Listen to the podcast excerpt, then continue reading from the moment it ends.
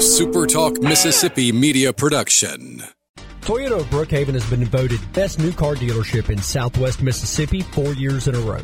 Come see the difference. Exit 40 Brookhaven or online at toyotabrookhaven.com. Great service, great savings. At Toyota of Brookhaven, we deliver. Howdy, howdy, it's Rhino here, and I wanted to say thank you for listening to Middays with Gerard Gibert here on Super Talk, Mississippi.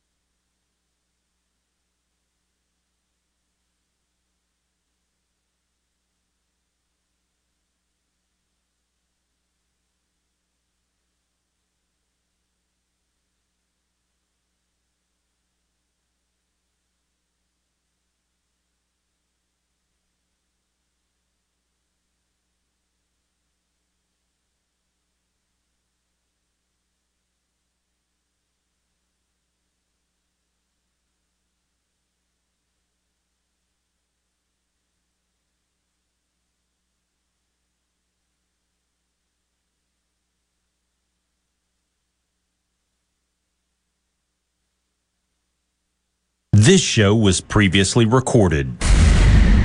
Welcome to the show that challenges you to think deeply, To think deeply. and look beyond political posturing.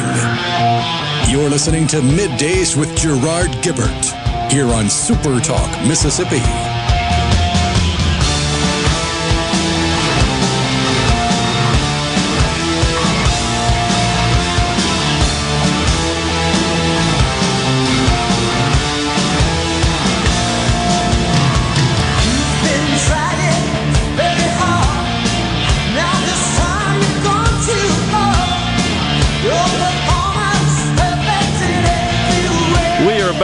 Back on Super Talk Mississippi in the Element Well studios on this Hump Day. Joining us now in the studios, Aaron Rice. He is the director of the Mississippi Justice Institute, former Lance Corporal of the United States Marine Corps. Aaron, always good to see you. Yeah, Gerard, thanks for having me.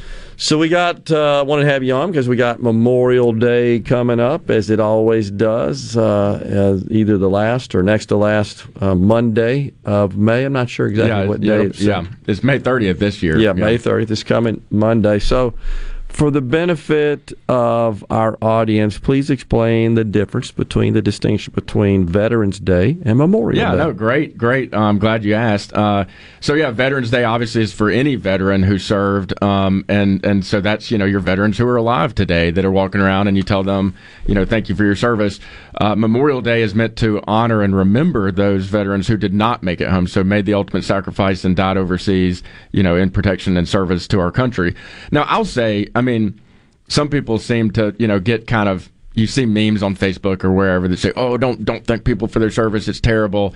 I don't I don't know any veterans that get upset if somebody thanks if somebody thanks me for my service on Memorial Day, which happens all the time. I'm Sure. not upset by it, and, Sure. and I'm not going around scolding people by it. But I do think it's great to to you know kind of help people understand uh, the difference in those days. Yeah, because sometimes they, they do get interchanged or, or Yeah. conflated. But uh, yeah, we, we really, I don't know any veterans that ever get upset if No. you if you thank them for their service because it just happens to be at or around Memorial Day, Yes. which is for the purpose of recognizing It those, is. as you said, who And paid it- the ultimate sacrifice. is, and people have good intentions by it, and I don't take any offense to it. I mean, another related issue is that you'll see, you know, a lot of things on Facebook that say like, you know, in case you thought it was National Barbecue Day, and we'll show somebody, you know, weeping at a graveside and all that. And look, don't get me wrong. I mean, Memorial Day. I mean, I, I personally, it is very important to me, and I have been with the families of my friends who lost their lives overseas, and I've been with their wives and their children and their parents, and I've seen, you know, the gaping hole that they left behind, and just how important that day is. And so,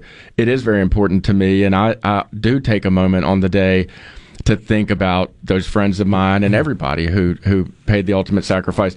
But nevertheless, again, going back to what I was saying, usually when I see people sharing that, I mean, it's honestly usually civilians who who did, are not veterans who are Right. saying that.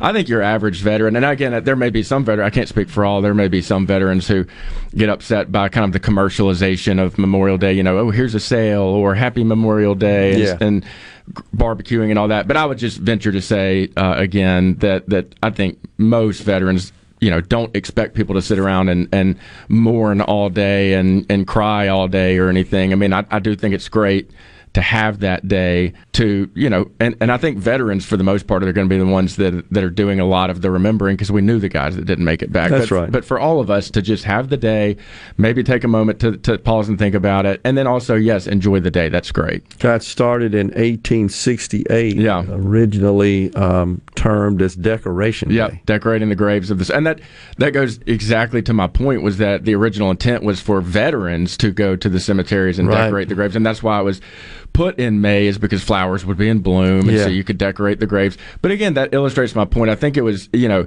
it's gonna just like veterans fought the wars, and especially today, you know, we kind of have a separation between ci- civilians who don't bear the brunt of that. I mean, we've got less than one percent, you know, will be involved in these these foreign wars today.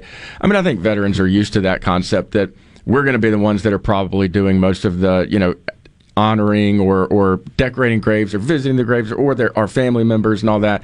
But I do think it's good to have the day for the broader population. And I think, look, in my in my experience, Mississippians very much want to honor the day and, and think about it. And like I said, anything that go that might be a little bit incorrect, if you want to say that, is usually from a place of goodwill. It's like you said, someone saying happy veteran, I mean happy Memorial Day, and you know, or uh, thank you for your service, you know, and those are all fine. That's perfectly fine. Yeah, that's been my experience as well. So we should point out that it became an official holiday a hundred years after the first one was celebrated Yeah. in 1968. That's interesting. I didn't know that. Yeah. That is interesting. Became an official holiday at uh, that uh, time, and it's one of the few days that the flags are ordered at half staff. Yeah. Yeah. on Memorial Yeah. Day. So you served in the United States uh, Marine Corps. Yep. Uh, achieved the, the rank of Lance Corporal. And uh, where were you over there? Uh, well, I went to Haditha, Iraq, and this was in 2005.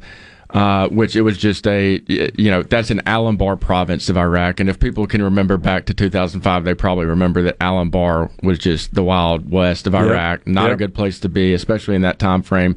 And so it wound up being an, nobody foresaw this, but it wound up being the case that our battalion was the hardest hit Marine battalion in the in the entire Iraq War. I mean, it was just uh, very heavy losses.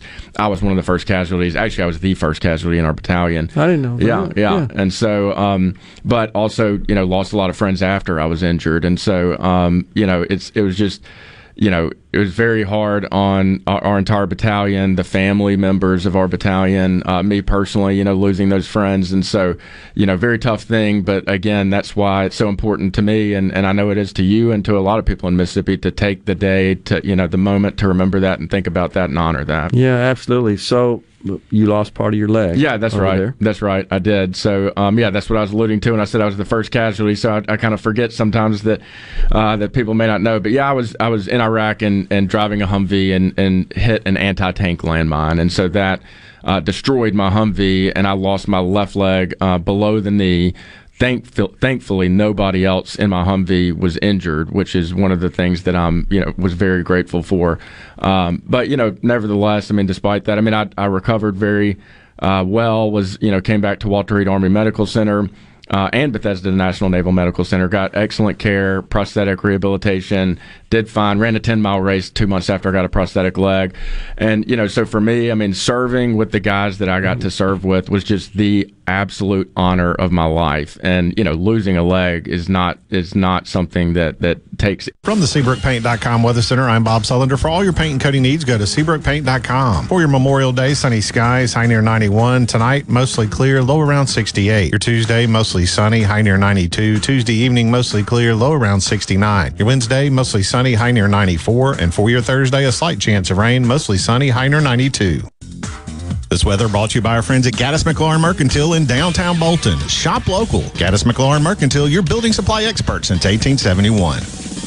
Lee Temple, customer, Clark's Construction. We had a complete bathroom renovation, all the way from the tile floor to countertops and everything that goes with uh, with a bathroom.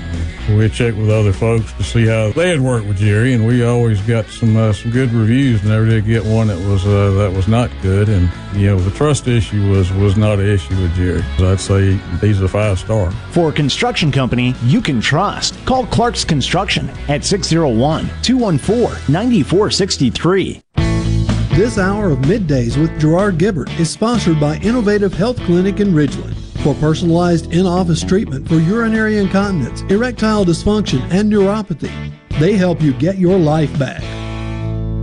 Hi, I'm David Frederick, owner of Frederick Sales and Service in Brandon. For more than 27 years, we've been selling and servicing Exmark mowers here in central Mississippi. Whether you have a city lot, a country estate, or a large institutional property, Exmark has a mower to fit your needs. I invite you to come by and check out all of what Exmark and Fredericks has to offer. With special financing available, we have mowers in stock and ready for you. Frederick Sales and Service, the choice in outdoor equipment, serving you since 1993. I'm Michael Guest. To get America back on the right track, we must return to conservative policies and principles. That means protecting our constitutional rights, liberties, and freedom, getting government out of the way so our economy can grow to stop inflation and bring down prices. I'm honored to serve as your congressman, and I'm asking for your vote on June the 7th. With your support, we will put America first, now and for our children's future. I'm Michael Guest, and I approve this message. Paid for by Friends of Michael Guest. Protect your home and office with Havard Pest Control, a family owned and operated business for 75 years. Havard provides termite and pest services with free quotes, low monthly payments, free recalls, and unmatched customer service. For more information, visit HavardPest.com. Hi, this is Mark Shapley of MM Shapley Steakhouse. This past year, we were fortunate to see many new faces and reacquaint with old friends, and I believe I know why. Being from the Mississippi Delta, we learned how to entertain while creating a comfortable home environment, and that's MM Shapley's specialty. MM Shapley's is your place for award winning steaks and homemade tamales. MM Shapley's, real, authentic, welcoming fine dining. For reservations, visit mmshapleys.com or call 601 957 8000. Gallo Show special invitation to join us weekday morning, 6 to 9. Breaking news, quick shots, analysis, all right here on Super Talk Jackson 97.3. This show was previously recorded. Now back to middays with Gerard here on Super Talk, Mississippi.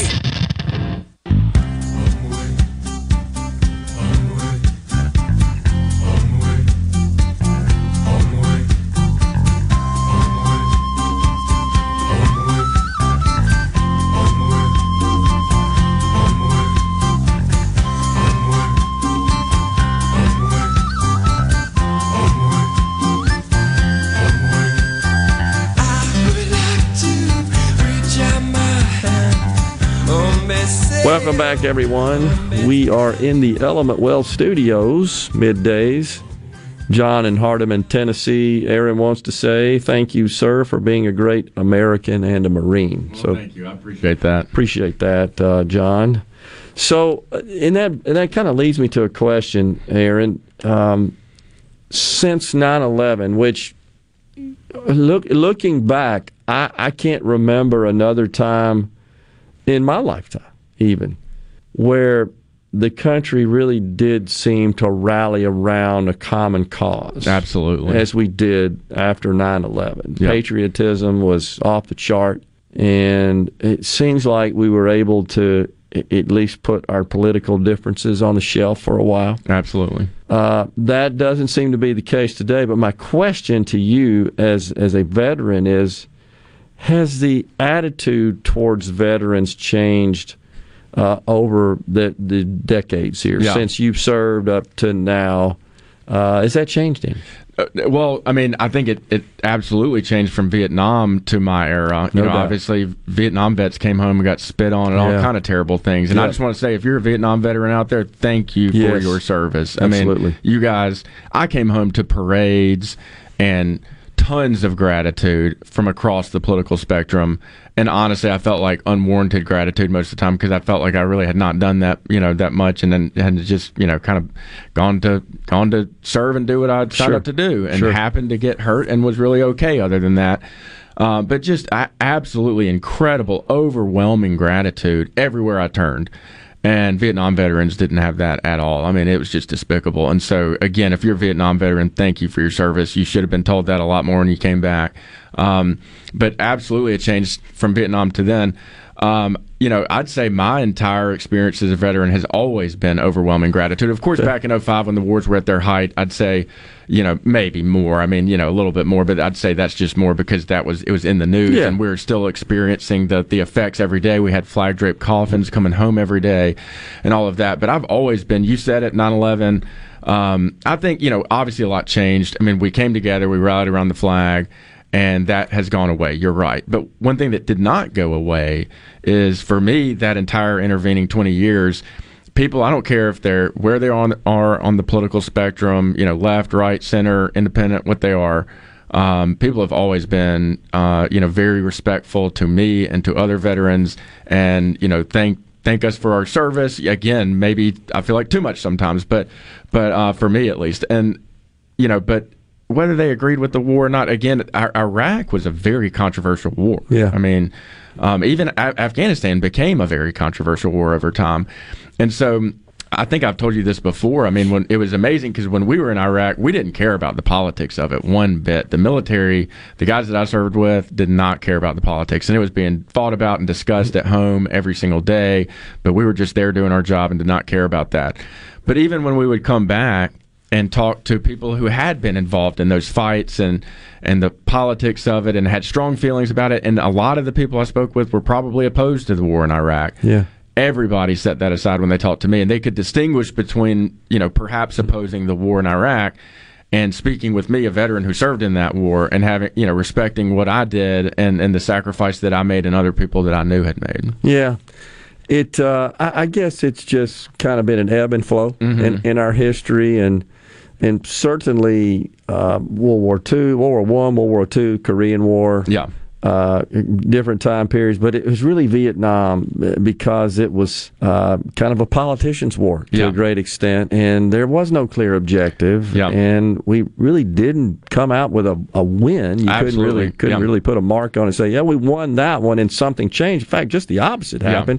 We we left in a vacuum form, kind of like what happened in Af- Afghanistan.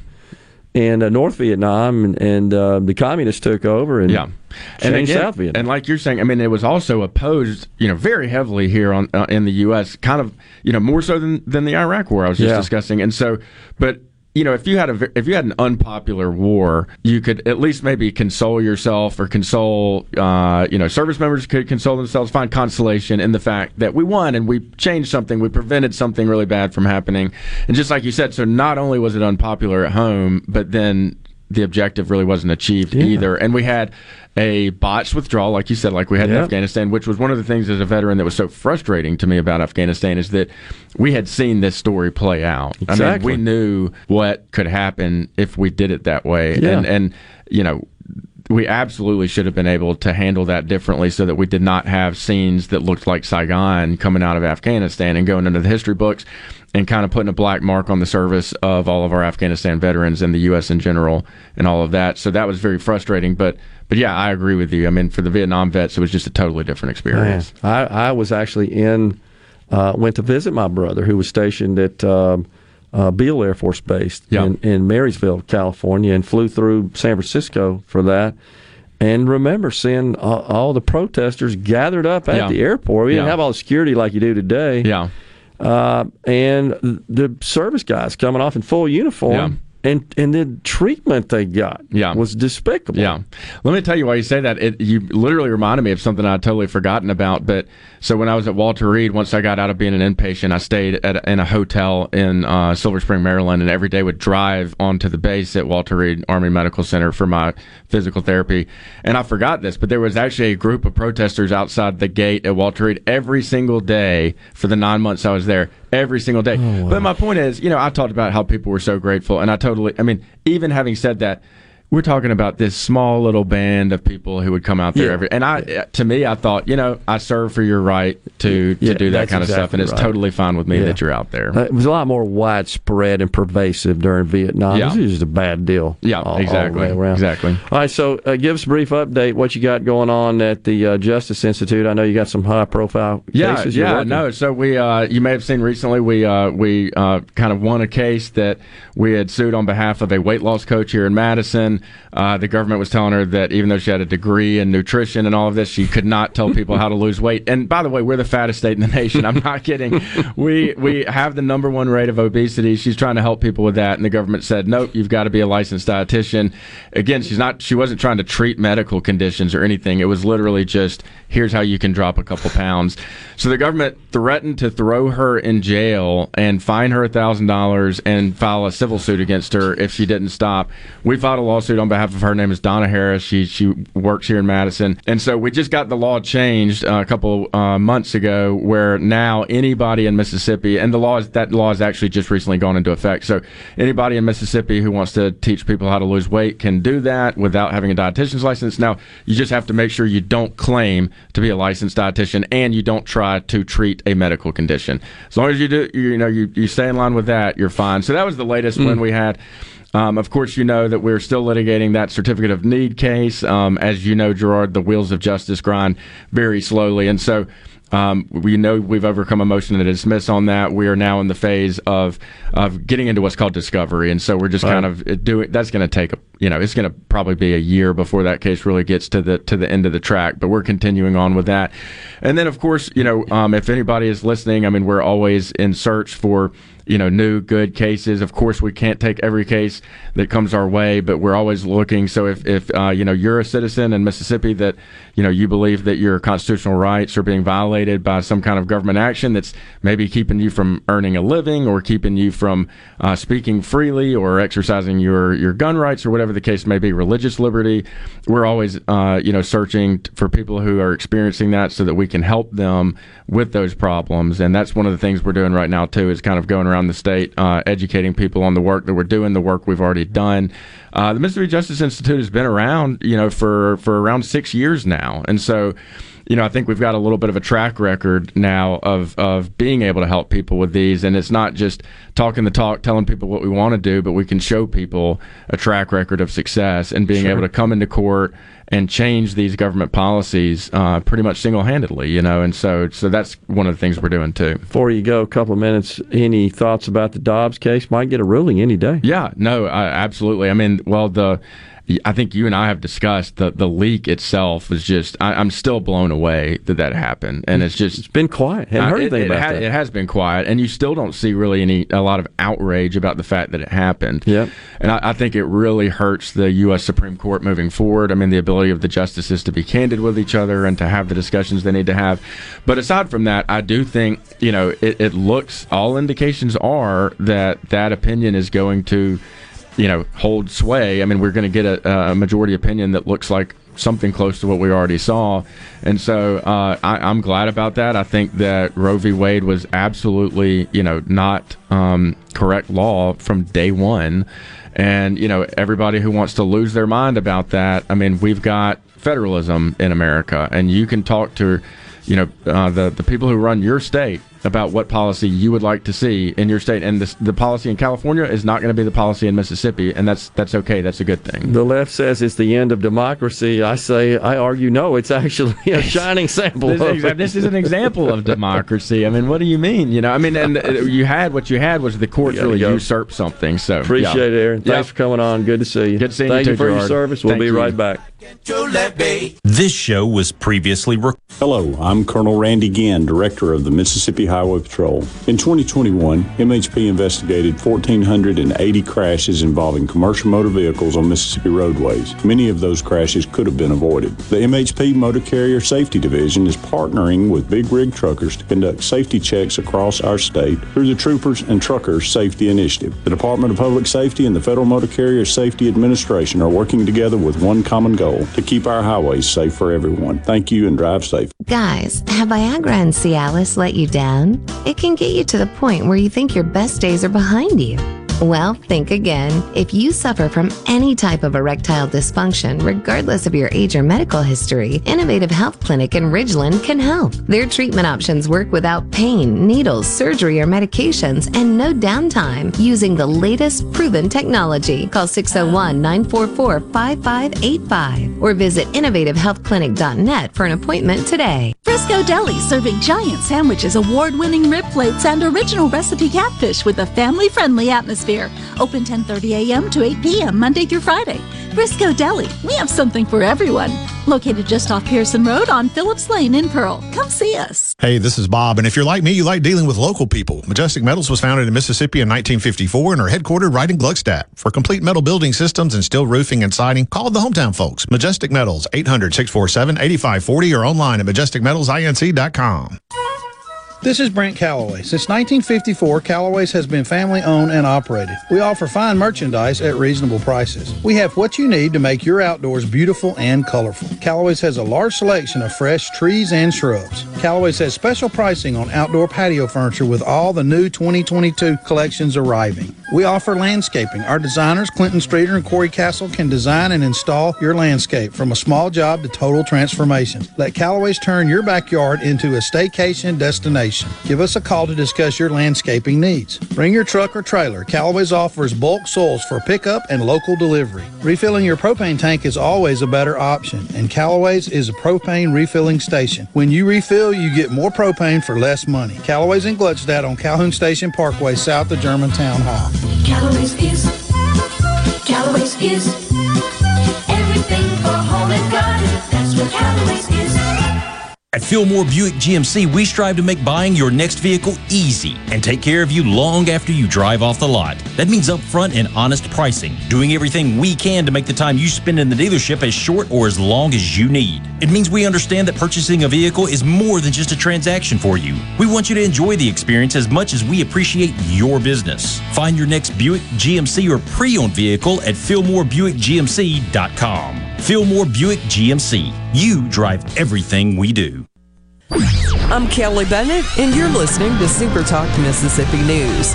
Memorial Day isn't just a holiday. Camp Shelby Commander Colonel Rick Weaver explains why.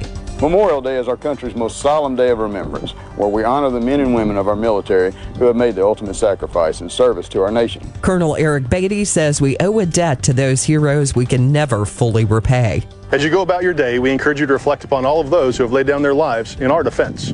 They are truly some of the most noble, brave, and selfless individuals our country has ever produced. If you're going to be on the water today, Department of Wildlife Officer Mark McCluskey has a few safety tips. If you're going out and you're not going to be back till after dark or after the sun sets, make sure your, your running lights work. Check them before you leave. And when it comes to fire safety, if your gas tank is enclosed, inboard, you need to make sure you have a fire extinguisher. Make sure that fire extinguisher is charged. For all things Mississippi, visit supertalk.fm. Here in C Spire country, the best network anywhere is all around you. It's up on our towers, where blazing fast 5G is turning your smartphone into a superphone.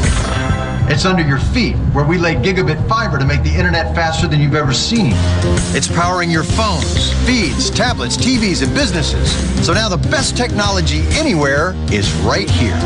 Welcome to C Spire country. It's just like the rest of the country, only a few steps ahead. Swing in to sponsoring the Sanderson Farm Championship, Mississippi's largest professional sporting event, September 26th through October 2nd. Entertain your clients or prospects, reward your employees. All from a skybox on the 18th green. Gotta hurry. These affordable Sanderson Farm Championship packages are available through June 15th. Visit sponsorsfc.com today to learn more. That's sponsorsfc.com. Feeling down? Here's your prescription for a daily dose of good news and positive vibes. Good Things with Rebecca Turner. Every afternoon, Rebecca highlights all the good things happening right here in the state you call home. Daily exposure to good things with Rebecca Turner may cause smiling, feelings of positivity, happiness, and even laughter. When you experience these symptoms, tell your friends to listen. Okay. Weekdays starting at 2 p.m. here on Super Talk Mississippi and now on Amazon Alexa devices. This show was previously recorded. Middays with Gerard Gibert Welcome, welcome to our shop. on Super Talk Mississippi. Okay, now you have a good one.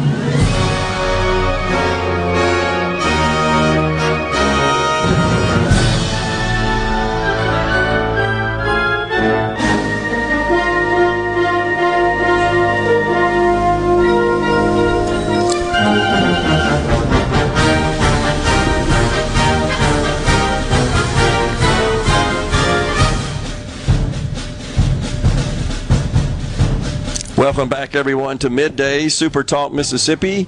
We are at Camp Shelby today.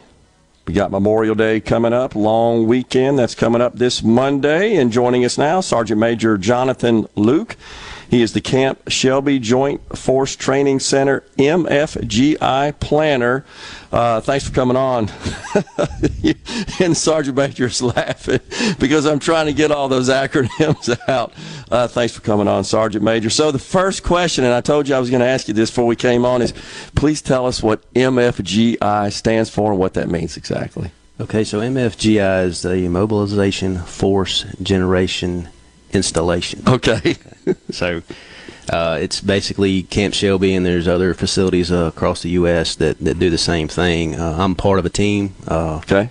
So I'm not just the planner; I'm a planner of the team. I got you. So, I got you. Well, what exactly are you planning? I looked it up. I shared that with you. It's mobilization and demobilization. Correct. Yeah. So, uh, you know, all compos, uh, one, two, and three, Army Reserve, regular Army, National Guard, they come here and they train, uh, exercise, right? Uh, and then they prepare as if they were mobilizing. Okay. Okay. Could be uh, overseas, you know, OCONUS or CONUS, uh, continental United States. Uh, so, and it, it is it it's a big deal for the Army basically because you have uh, all those different components: Army Reserve, Regular Army, and National Guard that Yep. come together and focus on a deliberate task or a deliberate mission, whatever their mission is that they would perform. Uh, continental United States or outside the continental United States. Is is it uh, would it be accurate to sort of equate it to a project manager in in the uh, Uh, in the private sector? Well, I mean, uh, I I guess so. I guess it would be kind of like a project. Uh, you know, these these units have a mission to uh, to do a certain thing, whether they're engineer, military police, infantry, whatever it is, and they come here to Camp Shelby and they train on that mission uh, Yeah. during their annual training period. Uh, you know that they do once a year. Uh, they come here, and of course, there's a lot of planning that goes uh, along with that before, during, and after. Because uh, as soon as we, while we're doing the exercise, believe it or not, we're planning for the next one. Okay. So- okay, I got you. That makes sense. So, but Camp Shelby, we should note, it, it is a training center. I mean, that's its purpose, that's its function, that's its role uh, in the military and Joint Forces Training Center. So Correct. it's it's it's across the uh, the regular Army, the Guard, in in all branches. Yes, sir. It, it, it extends to all branches. Okay. Uh, That's what I thought, The Marines yeah. come here, the Navy, Seabees from the coast. Uh, you know, they all come here to train. So even um, even government agencies. Uh, there's a law enforcement training center here. Okay. Uh, for the civilian. Yeah. You know, um, so it, it, it's it's a over 200,000 acres of training area here. Right. And facilities.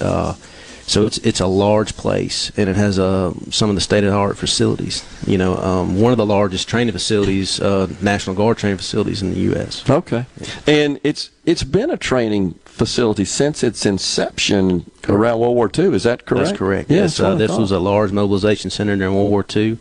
Uh, they actually uh, had German POWs here. Yeah. At one time. Yeah, I, I I learned that uh, last time we did the show here. All right, so tell us about Operation Pershing Strike. What's going Okay. on there? So it's a uh, it's a large mobilization exercise. Um, that name Pershing is uh, it, it's named after General John Pershing. Right. Uh, he was the first reservist um, back in World War One that actually was made a general officer from the rank of Okay. captain. Yeah. they promoted him all the way to general, and he was the first expeditionary force commander in Hmm. World War One for the Western Front of Europe. So uh, he took a a force that did not exist.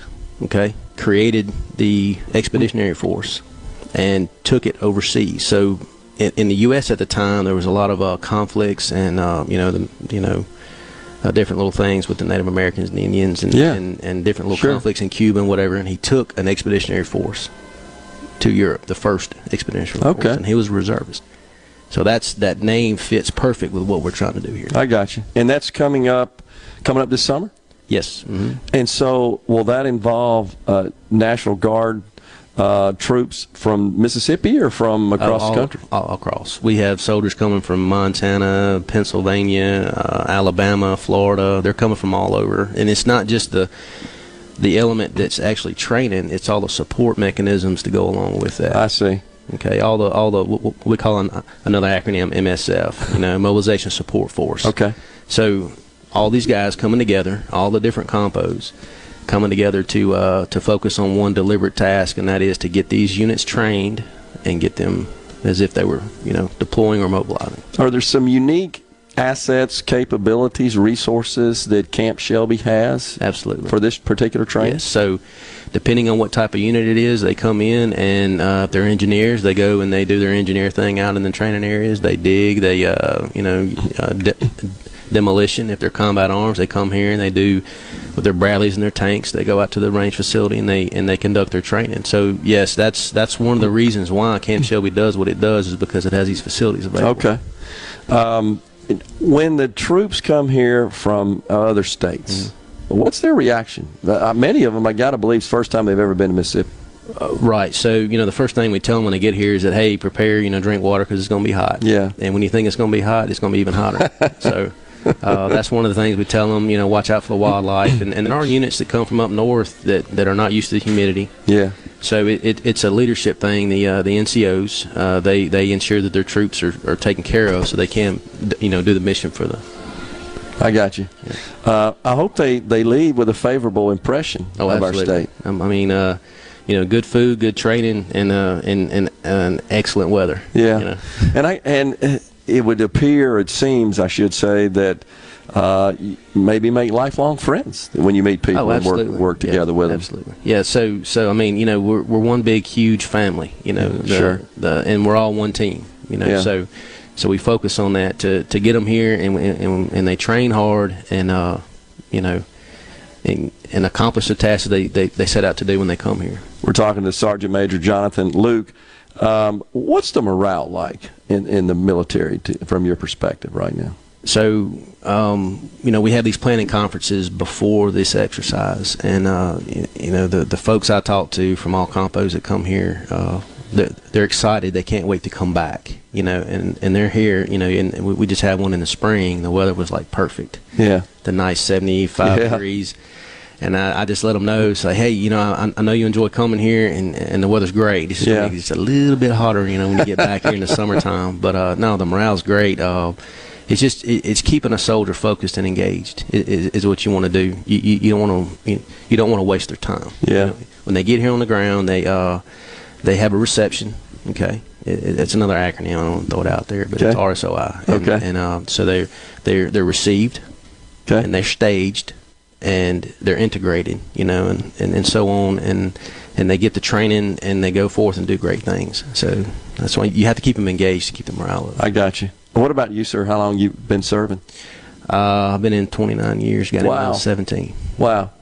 Do you come from a military background, family? Uh, I do. Uh, all the men in my family on both sides, my mom and dad's family, they all served uh, in some shape or form or capacity. Uh, I had, you know, my grandfather and two uncles were in World War II. Um, I actually had some in the European theater and the Pacific theater. Okay. Um, and you know, some were light infantry in the European theater. Some were uh, in the Navy. Uh, my uncle uh, O.M. Luke, he he was in the Navy in, in the Pacific, and uh, he uh, you know drove the, the landing boats. In in uh, the LCIs? Yes. those, yeah. Mhm. Wow. Yes. In uh, World War II? Yes. I had an uncle that did the same, um, and uh, you know I'm not sure about um, your relative there, but when he came back, it uh, he still lived the terror of dropping off troops and watching them get slaughtered off, and right there on the beaches, going back and getting more, and knowing it was the same thing was going to happen again. Yeah. Yeah, well, my uncle, uh, I, I was a young kid. You know, he was, uh, you know, he was my, uh, twelve years older than my father. Yeah. So you know, he was kind of like a grandfather to me because my grandfather died. I, I wasn't even born yet. You know, and I got um, you. so uh, he uh, he never really talked about it. The only stories I know is anything my dad would tell me, and uh, it- and it was strange. He, he never. I, I didn't know to ask either. You know, Yeah, I was a young age and, and didn't really know. But uh, but yeah, um, had, had a lot of a lot of kinfolk serving uh, all through the years. Yeah. You know, Civil War, World, World War One, World War Two. So uh, he never really talked about it. Um, my on my mother's side of the family, uh, those old guys, uh, my my great uncles, they never really talked about it either. Yeah, yeah, and you can understand that. It's kind of a they did their duty. Right. They served and they uh, uh, experienced a lot of stuff that really human beings shouldn't have to experience, and they want to put it behind them. Yes, sir. I get it. Absolutely. Sergeant Major, thanks for coming on and thanks for your service, sir. Appreciate it. Anytime. Middays will be right back. We're down at Camp uh, Shelby at the Armed Forces Museum, the Mississippi Armed Forces Museum. We'll take a break right here. When we come back, we've got Master Sergeant Nicholas Campo. Stay with us. This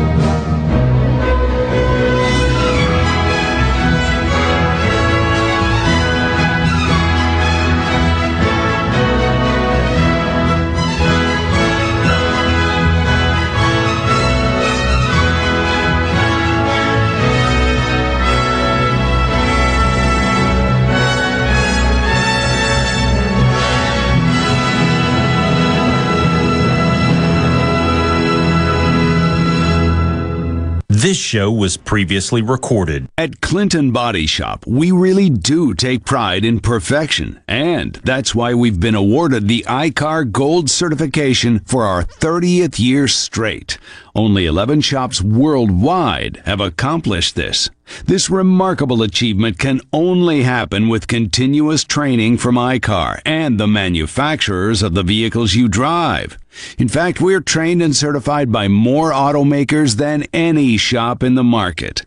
At a time when insurers are pushing more than ever for discounted and shortcut repairs that save them money, why not insist on Clinton Body Shop, where you get an OEM certified repair using certified parts? If an insurer tries to steer you somewhere else, tell them you want the shop that's certified by the manufacturer of the car you drive. We're located in Clinton and Richland or online at clintonbodyshop.com. Are you a hard worker? Are you dependable? Do you have a good attitude? Do you want to be part of a team? If so, the Black Label Bridge Builders at Key Constructors offers lead men and women purpose driven career opportunities with on the job and outside training, leadership development, and benefits. To learn more about what it takes to be a Black Label Bridge Builder, please visit Key's website at keyconstructors.com. Please also follow at Key Constructors on Twitter, Instagram, and Facebook to see regular updates on the Black Label Bridge Builders.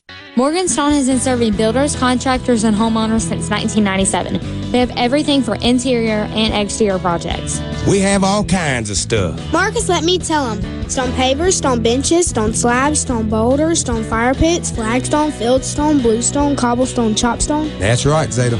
I'm Zoe Morgan. We're rock solid since 1997. Statewide delivery, the largest stone yard in Mississippi. Come see us at Morgan Stone in Brandon. Morganstone.com. This is the opening agri market report.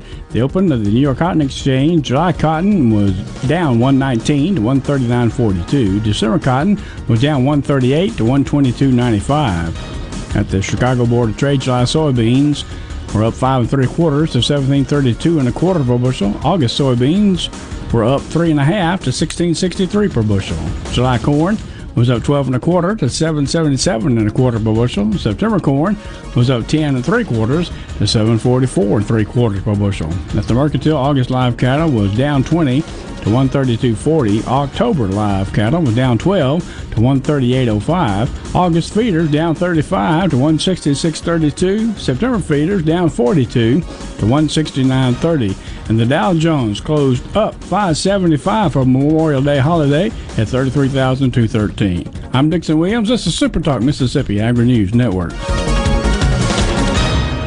What does Mississippi Farm Bureau Federation do for Mississippi? Our goal is to create opportunities for Mississippi farmers and ranchers to have a better life and make a better living. We offer education and safety programs, create scholarship opportunities, and provide health resources for our members, not to mention our agricultural advocacy efforts. When Mississippi farmers thrive, we all thrive. You can bet the farm on it. To learn more about the Mississippi Farm Bureau Federation, visit us online at msfb.org.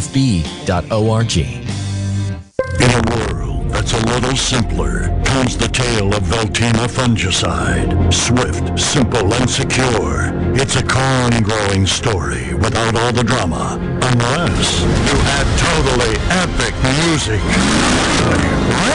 sound effects, and a cool announcer guy. Get ready for the blockbuster yields of the summer with Veltyma fungicide from BASF. Coming soon to a field near you. Please reach follow label directions. Arm yourself with everything you need to take on your day. Wake up with Gallo tomorrow on 97.3 FM. Super Talk, Mississippi. This show was previously recorded. Properly set all controls before recording. All systems go. The talk that keeps Mississippi talking. Middays with Gerard Gibert on Super Talk, Mississippi.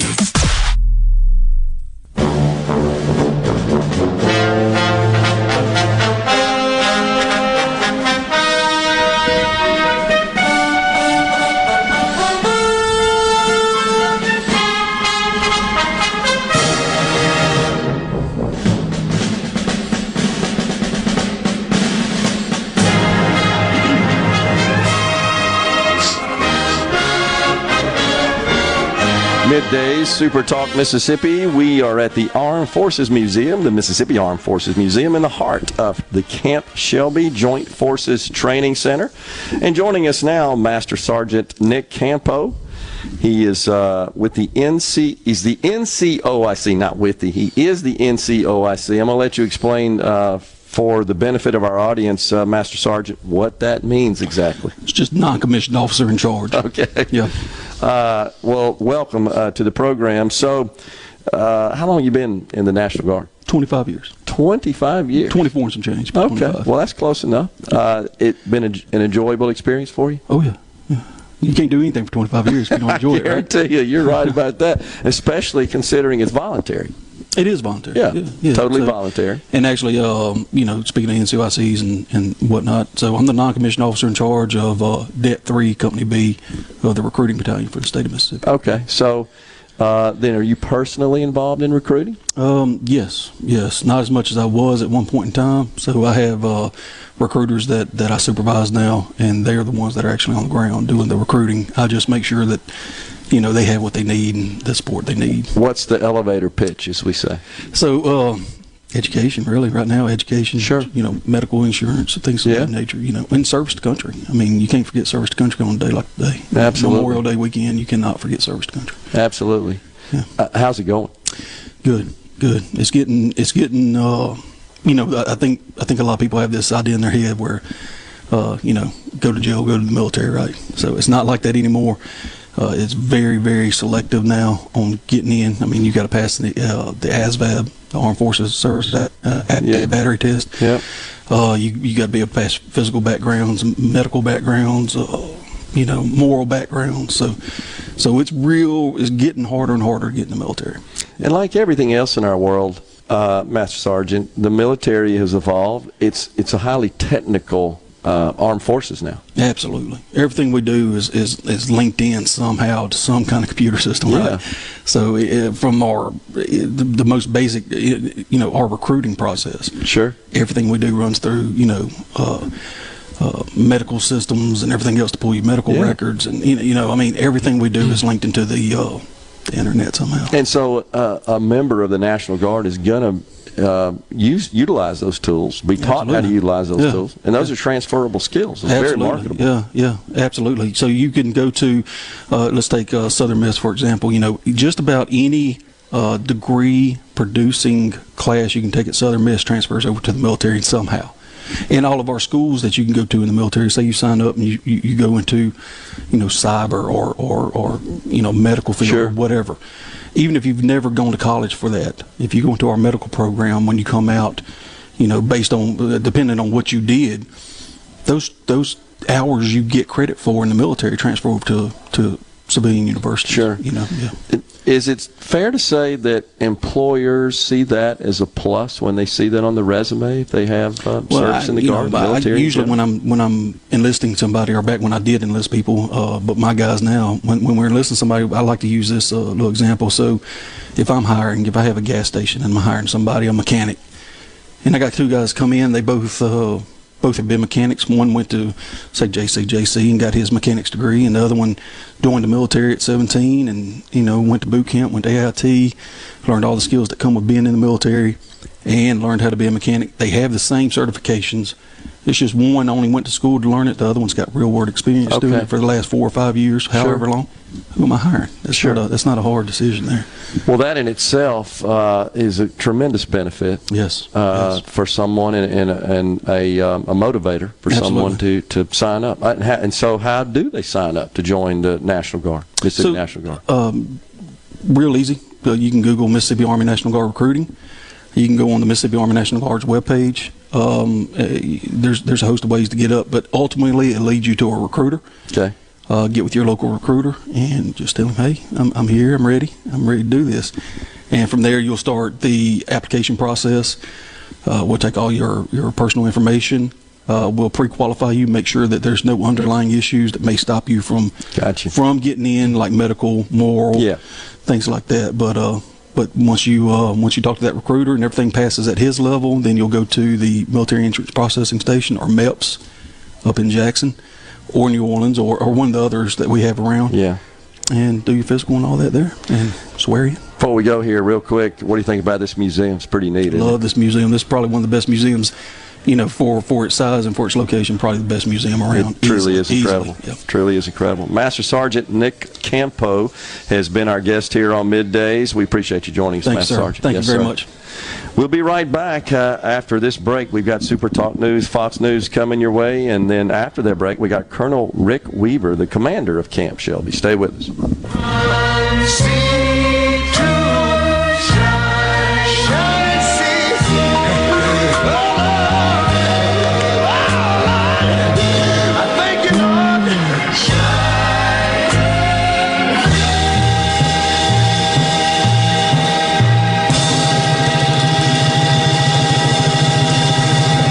Show was previously recorded. You're listening to WFMN Flora Jackson, Super Talk, Mississippi, powered by your tree professionals at Barone's Tree Pros, 601 345 8090. Fox News, I'm Lillian Wu. President Biden promising to continue to push for gun safety legislation in the wake of the mass shooting in Uvalde, Texas, asked about the attack and Second Amendment. Never absolute. You couldn't buy a cannon.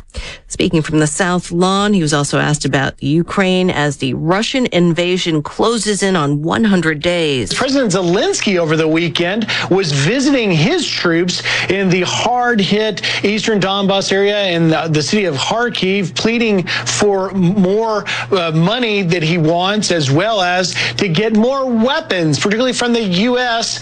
and the West. Fox's Griff Jenkins. And an 18 year old Florida man's been arrested after police got a tip he threatened a mass shooting at a school in a social media post. He was charged with a written or electronic threat to conduct a mass shooting or act of terrorism.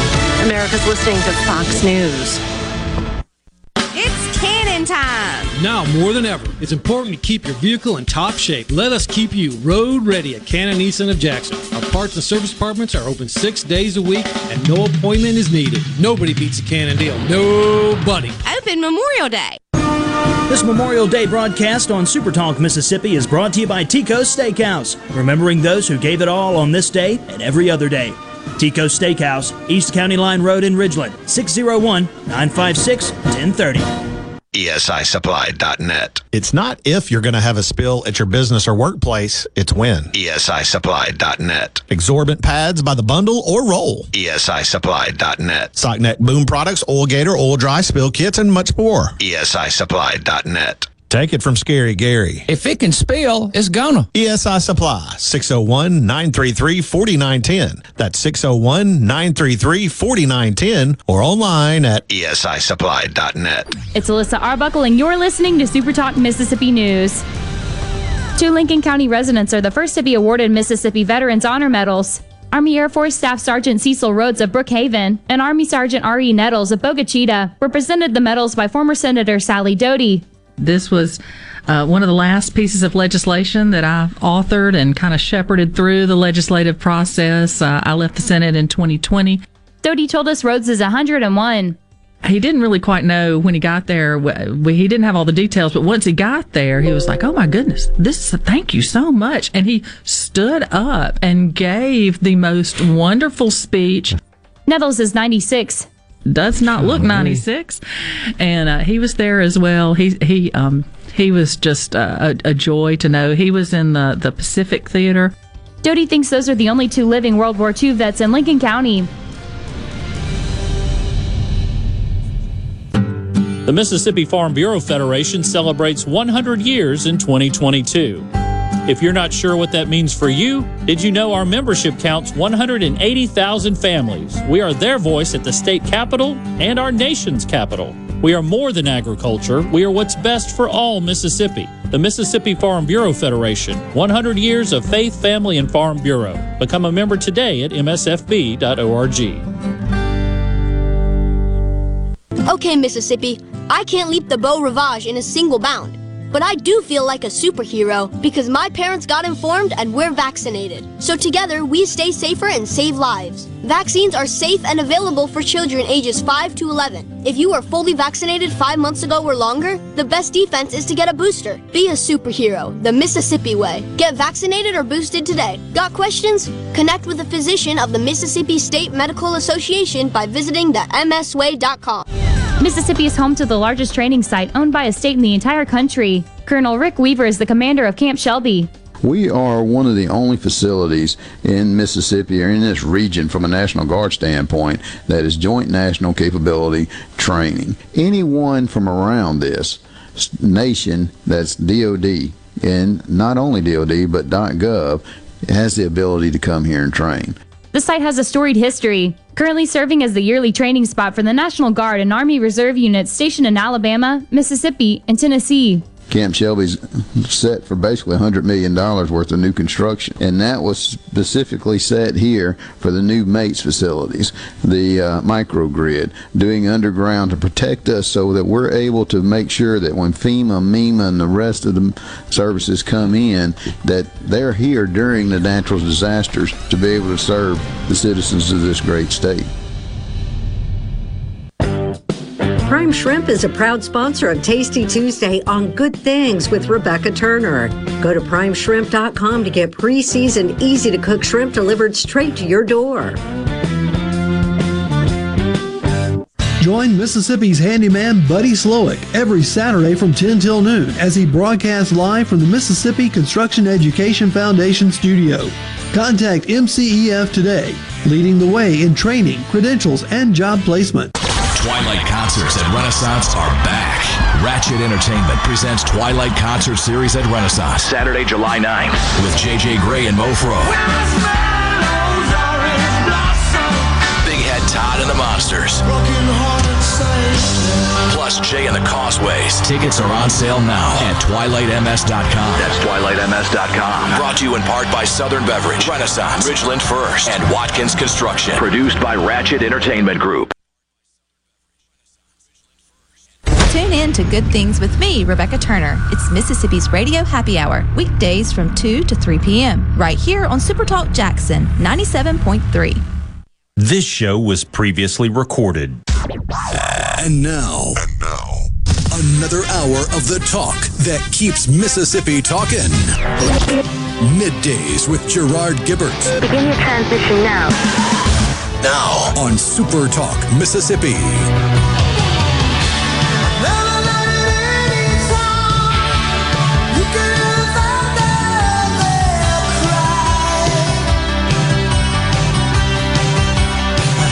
Welcome back, everyone, to Midday Super Talk Mississippi. Gerard and Rhino in the Element Wealth Studios.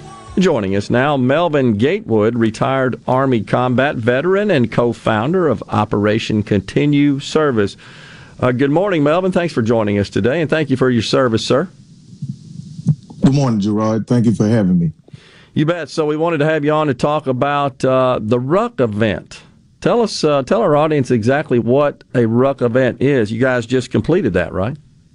Yes, we with Operation Continued Service, our motto is remembering those who have fallen while motivating those that still stand. So the Ruck that we did on Saturday in Starkville from Starkville, Mississippi to Columbus, was considered a recovery Ruck, and that is more mental health based.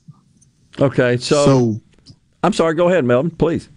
No, no, I was just going to say. So with the recovery ruck, we are we are wearing the backpack, and the backpack symbolizes the mental anguish and the mental issues that veterans deal with both in the military and after the military. I have a vest that I have that it has MST, PTSD, anger, racism, depression, and anxiety, just to ma- name some of the issues. But also inside the backpack, we have bricks, uh, and we have those hmm. labeled as well. So those are what we carry during that recovery ruck. I got you. So, uh, what's the distance that you walk with those backpacks loaded down like that? On this particular one, we did 20 miles. Wow. 20 miles like that. Good grief, that's uh, that's a lot. But so, and and that's designed to essentially simulate the hardship, and the challenges of uh, of our veterans. Yes. Gotcha. So, All right. Initially, the ruck was to bring awareness of veteran su- suicide and mental health issues, and we also had veterans from within the community. We had assistant chief um, of police over in Starkville, Mr. Henry Stewart. He walked with us. We had another veteran that served with me in Iraq from out of uh, Clarksville. He came up to ruck with us, but the other individuals were members of Operation Continued Service.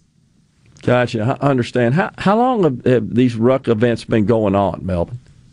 Well, we did our first Memorial Ruck in 2019 to remember uh, Sergeant Travis Cooper in Macon, Mississippi, where we did 22 miles from West Lowndes Elementary School to the Oddfellow Cemetery in Macon, Mississippi, where he's buried. Mm, interesting. Uh, is this something that occurs across the country as well? Are there other uh, well, no, ruck events? No. Well, yeah, it's other ruck events, but Yeah. as for with Operation Continued Service, Okay. we only are doing Mississippi, Alabama, and Tennessee. Gotcha. Understand. All right. So, mental health as it pertains to our veterans, this is a serious problem that, that needs attention. Uh, tell us about what's going on there. So when I'm actually employed by the Department of Veteran Affairs, so the nonprofit is something that I do on the side.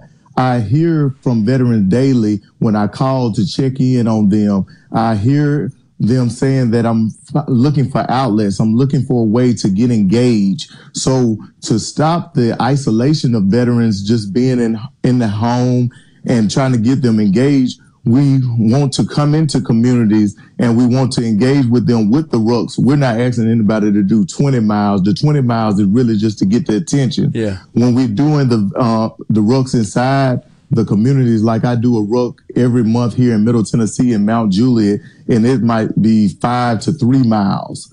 So getting veterans out or family members of veterans out to come on the rucks. And while we're rucking, we're talking, Hey, what's going on? Tell me, uh, about how, how things have been going with you. And then you'll have an individual open up and they will start sharing. We are not licensed clinical professionals, but we are, we know licensed clinical professionals that we could refer the individuals to. We could, uh, refer them to the uh, Wounded Warrior Project, the Department of Veteran Affairs, the Semper Fi America's Fund, or like what we did Saturday at the end of our ruck, we had a big resource fair where we had the Tuscaloosa VA Medical Center come, come over. We had the Wounded Warrior Project. They had a table. The Semper Fi America's Fund, they had a table. But it's also important to get those local uh, providers to come in as well, where we had community counseling and then we had some private counseling agencies, Harris Counseling Services. She came in and then we had another individual with uh, I think it was Safe Talk, where uh, veterans or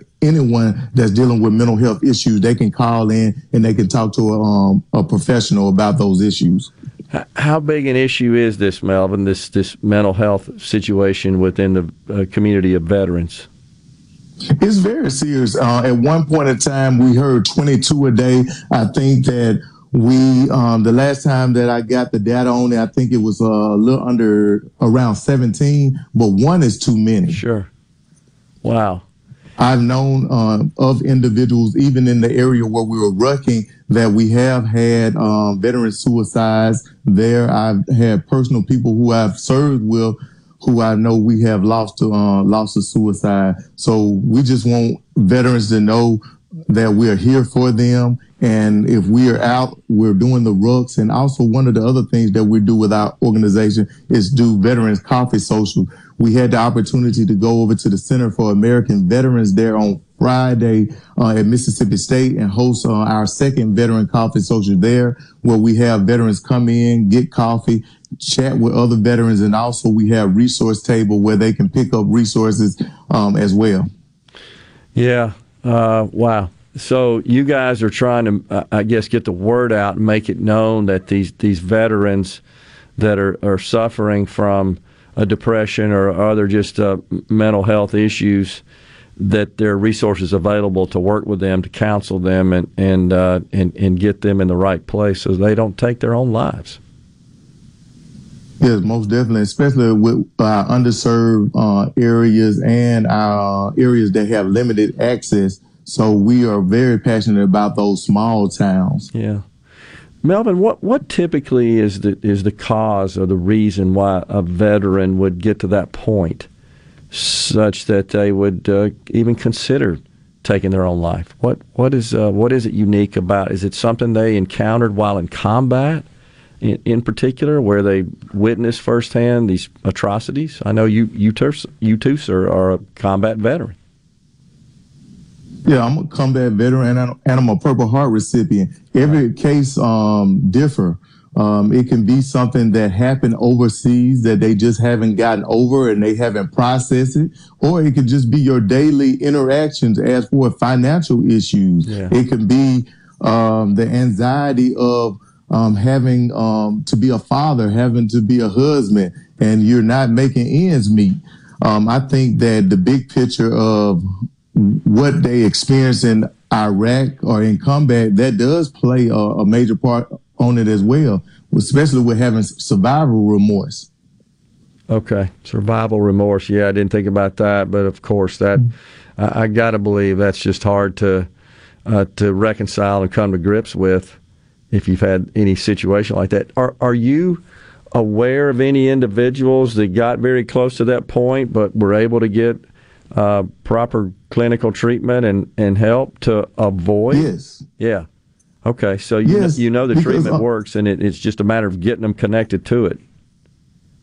Yes, I know that the treatment worked, and uh, and the thing is about about this uh, ruck march that we did. Someone asked me, they said, "Well, Melvin, how would you gauge the uh, the success of your ruck?" I said, "I."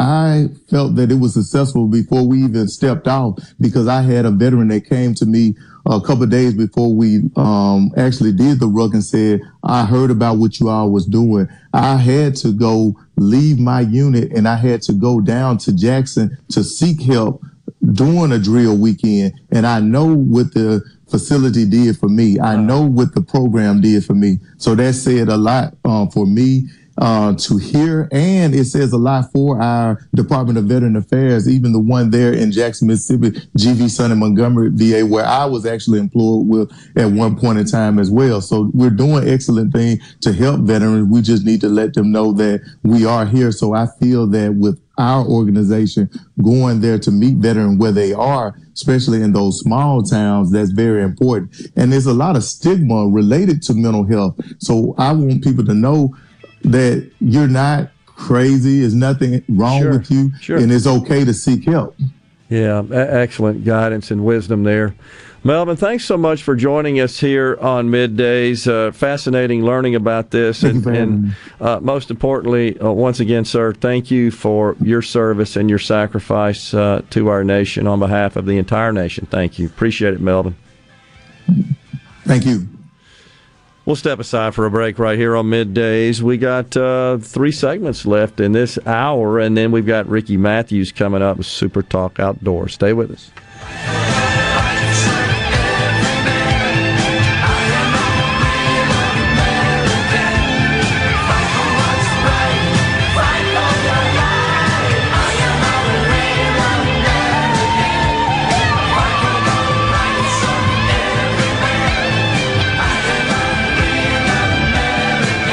This show was previously recorded. For all your glass needs, call Venable Glass Services. Glass Networks. They're going to try and steer you to use their own glass shop. Well, you can tell your insurance you want to use Venable Glass, and there'll be no additional cost to them to get the highest quality glass. Venable Glass is locally owned and operated, and they do windshield replacement and rock repair right there in their shops, or they'll even come to you in the Tri County area for free. That's right, free mobile service. At Venable Glass, they also do frameless and frame shower doors, mirrors cut to size and installed, picture frame glass, tables, desktops, insulated glass, plexiglass, commercial storefronts, and heavy equipment glass. Venable Glass. They'll come out and give you a free estimate. They want to work hard for your business. Venable Glass. Open Monday through Friday, 8 to 5, and on Saturday, 8 to noon. Hey, there's two locations too in Ridgeland at 660 Highway 51 North and Brandon at 209 Woodgate Drive South in Cross Gates. Check them out on the web at venableglass.com. Remember, for all your glass needs, call Venable Glass Services 601 605 4443. This is Michael Cassidy, Republican candidate for Congress here in Mississippi's 3rd District.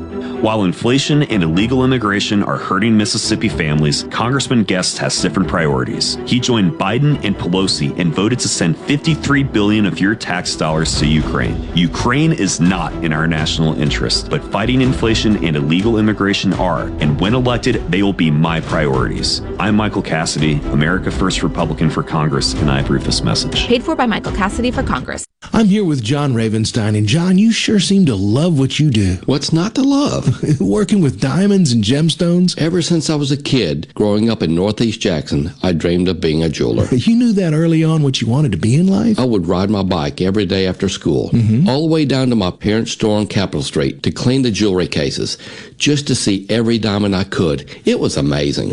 like a kid in a candy store, huh? And right then I knew it was either that or a rock star. I didn't know you could sing. You know, I can't. That's why I'm a jeweler. I don't know, John. If you think about it, you got thousands of fans. Yeah. And women who adore you. okay. You're a rock star. I guess you're right. And these, these are my Rolling Stones. Juniker Jewelry, Mississippi's direct diamond importer. From anywhere in Mississippi, we're at 1485 Highland Colony Parkway, just south of 463 in Madison, and junikerjewelry.com. This hour of Middays with Gerard Gibert is sponsored by Innovative Health Clinic in Ridgeland. For personalized in-office treatment for urinary incontinence, erectile dysfunction, and neuropathy, they help you get your life back.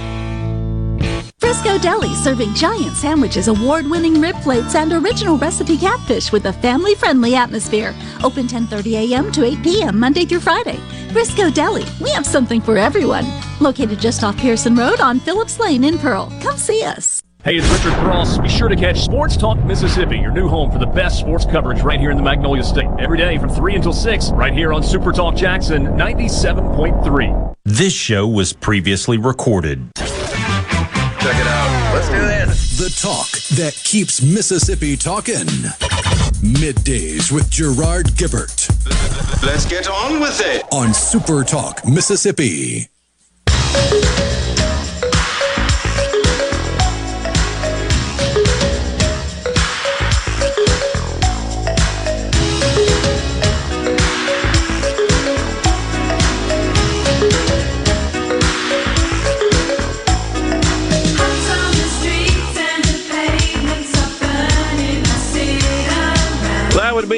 Cruel Summer.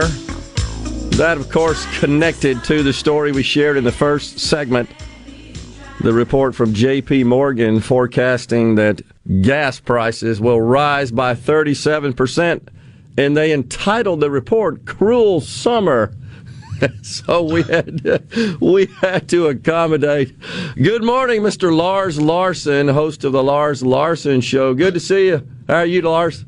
Good to see you as well, Gerard. I got to tell you, I heard your discussion about that.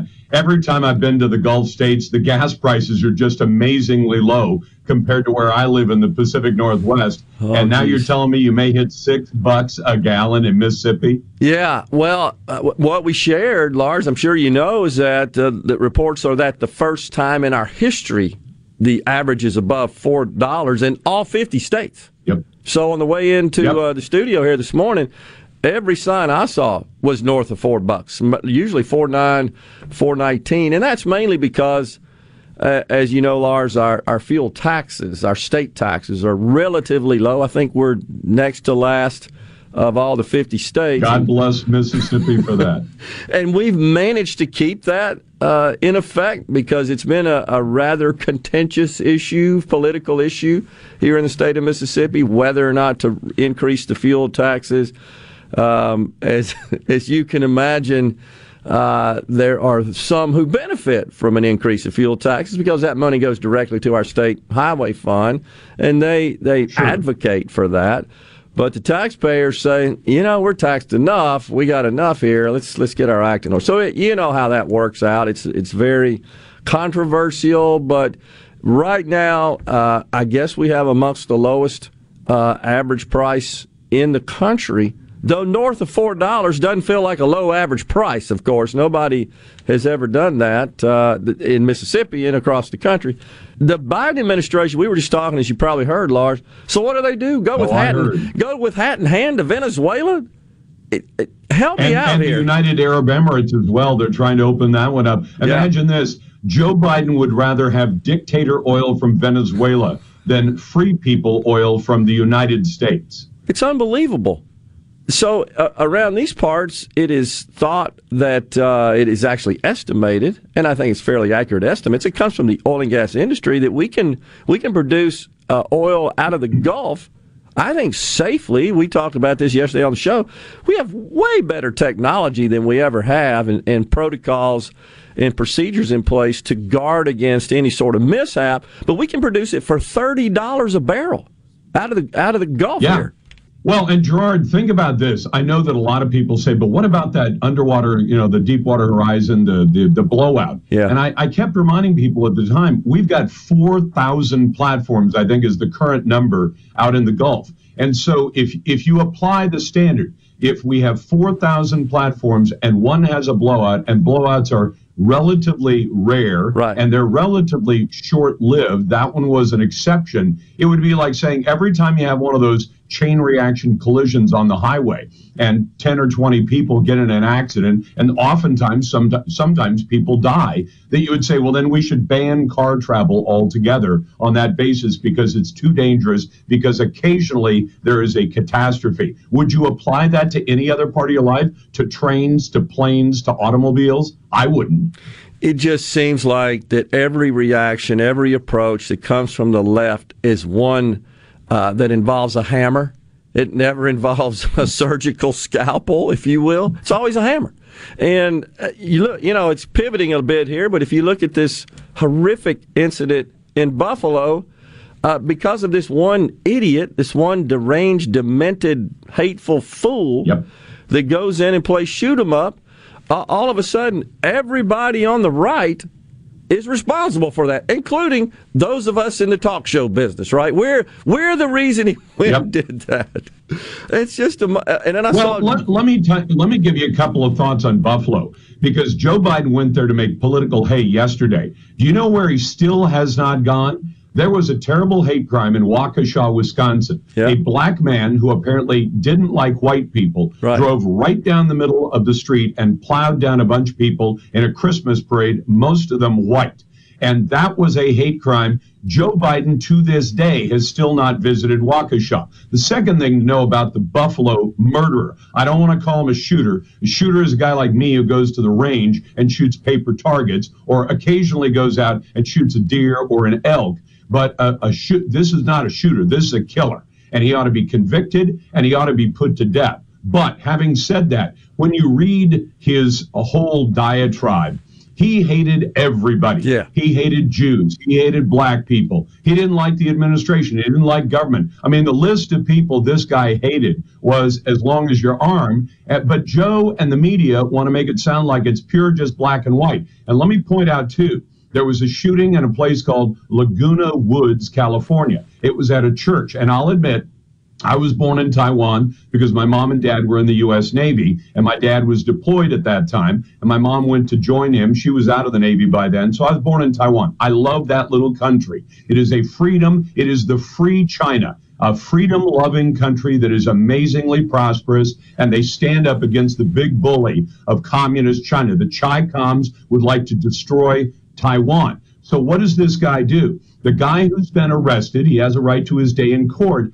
but he's a Chinese immigrant from mainland China who emigrated to the United States, apparently brought his hatred with him, and goes to a church full of Taiwanese Presbyterians and murders five people. Now, does Joe Biden mention that hate crime? Which was one Chinese person attacking other Chinese people from Taiwan because of his hatred for Taiwan. Uh, he, Joe Biden doesn't even mention that one. He doesn't mention Waukesha. He doesn't mention many of the other hate crimes that have been committed by other people. Hate crimes come in every color, they come in every gender, they come in every sexual preference. But Joe Biden and the Democrats only want to talk about the ones that make political hay for them.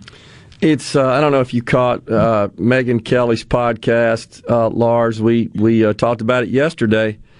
I mean, it got her fired. If she came out of her seat, she got so enraged, and what she said was, "Good grief! Can't we just take a minute to grieve the situation? Uh, human life was lost. It, it was butchered. It was destroyed by another human." Can't we just soak that in and and uh, take a respite and grieve? No, immediately we had to go out and politicize it. It, it just it's and I Well, hate to say it, Lars, but it's like well, the jackpot was hit. It was a white supremacist that went in and murdered black people. Oh, that's the jack. It's like the jackpot. They won the lottery. The only thing's better is if it had been a white cop. And Gerard, the thing we should be asking, which is not politicizing it, we should be saying the police knew about this guy a year ago. The police took this guy into custody and took him down for a mental health evaluation. He was cleared. New York State has these crazy red flag laws, which I think are a violation of due process, and they have a lot of other problems. But did they use the red flag law in this case to say this guy's crazy? Did the FBI, which manages, they can tell you chapter and verse on all 700 people who were at the Capitol on January the 6th who got arrested and charged with crimes, some of which they did commit. I'll admit that. But did the FBI monitor this guy because the warning signs were all over his social media and they had the heads up that he'd already been arrested for making threats against his school. So it's like the FBI manages to miss every time. You can you know the list of all the things the FBI, the Pulse nightclub shooting, yeah. all these other situations where the FBI knew what was going on or had reason, good reason to have taken fair warning, and they should have looked at this guy's social media. And apparently, if they'd been watching it, we now learned this morning that 30 minutes before he began shooting and killing people and live streaming it from a camera on his helmet, he told people, this is what I'm going to go do. So if they'd been watching this character, they would have had 30 minutes of warning. And he'd already been spotted at the store. A security guard walked up to him while he was casing the place within the last couple of months and asked, What are you doing here? And why do you keep walking in and out of the store? How many warnings does law enforcement and specifically the FBI need? Or are they too busy going out and tracking parents who show up at school board meetings and get too loud? Uh, it's that and, and developing new new pronoun policies. I guess I, it's just yeah. it seems like we're so misguided in the things that we consider to be priority relative to what should be priorities. Just never make it. I know you're busy. Can you hang for another segment, Lars? Sure, I can do that. I'm, uh, I'm just hanging here in the studio with my buddy uh, Winston. I remind you, Winston is a uh, he's a son of Pontotoc.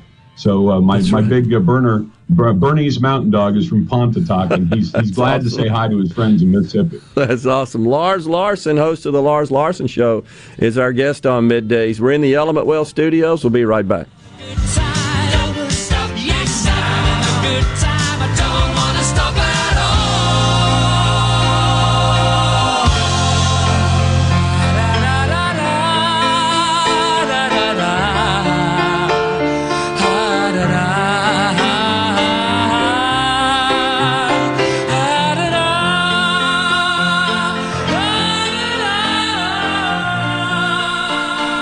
This show was previously recorded. From the SeabrookPaint.com Weather Center, I'm Bob Sullender. For all your paint and coating needs, go to SeabrookPaint.com. For your Memorial Day, sunny skies, high near 91. Tonight, mostly clear, low around 68. Your Tuesday, mostly sunny, high near 92. Tuesday evening, mostly clear, low around 69. Your Wednesday, mostly sunny, high near 94. And for your Thursday, a slight chance of rain, mostly sunny, high near 92.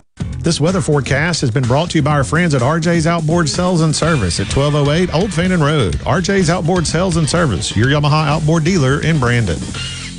When you choose Roto-Rooter, you'll get honest estimates and no hassle guarantee so you can get it fixed quickly and enjoy peace of mind. We're there for you 24 hours a day, 7 days a week, day and night, holidays, and weekends. We've been providing service to Mississippi for over 80 years. Call the original Roto-Rooter 601-353-3333. Mention this ad to receive $25 off any service. Call Roto-Rooter, that's the name. And away go troubles down the drain. Roto-Rooter.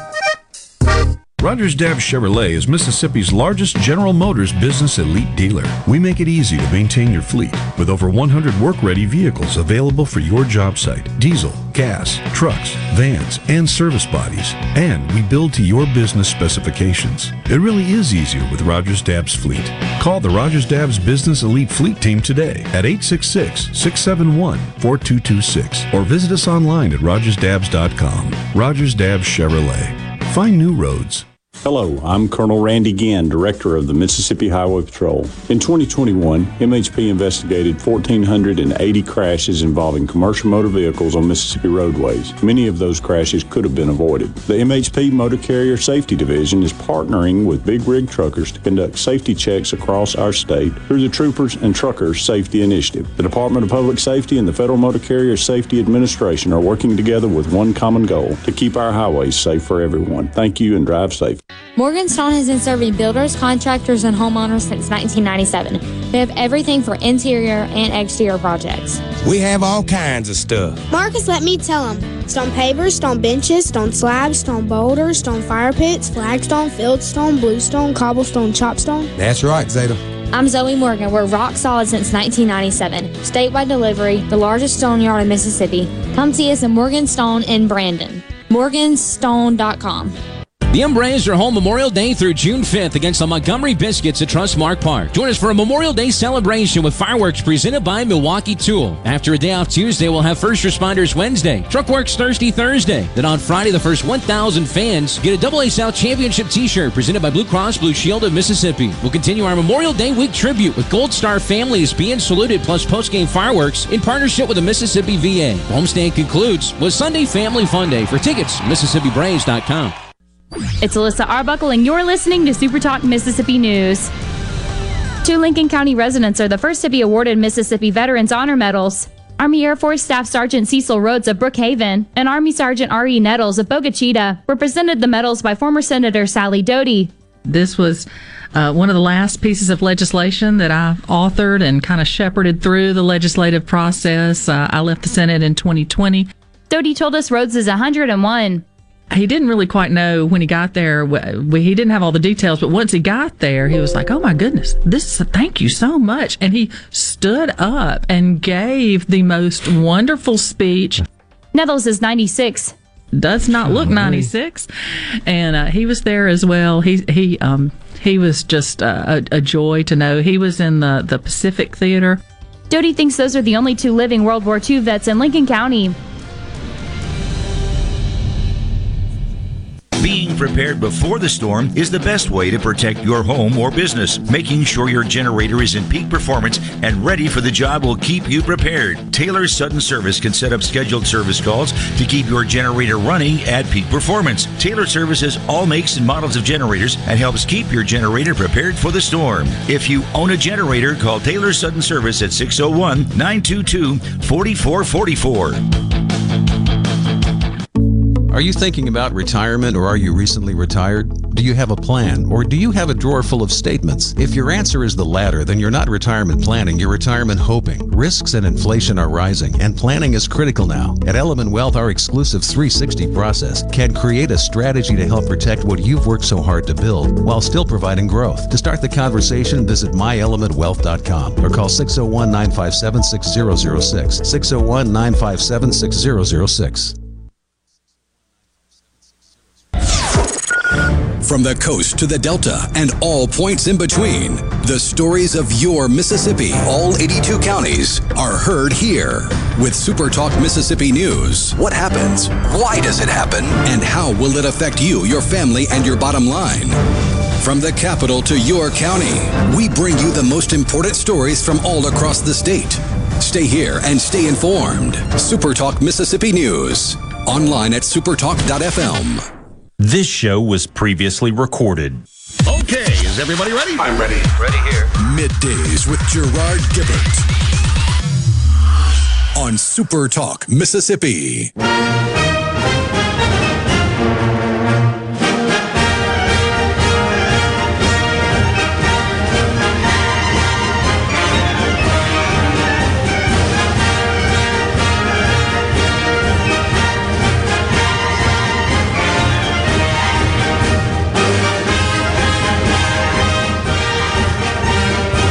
Element Wealth Studios.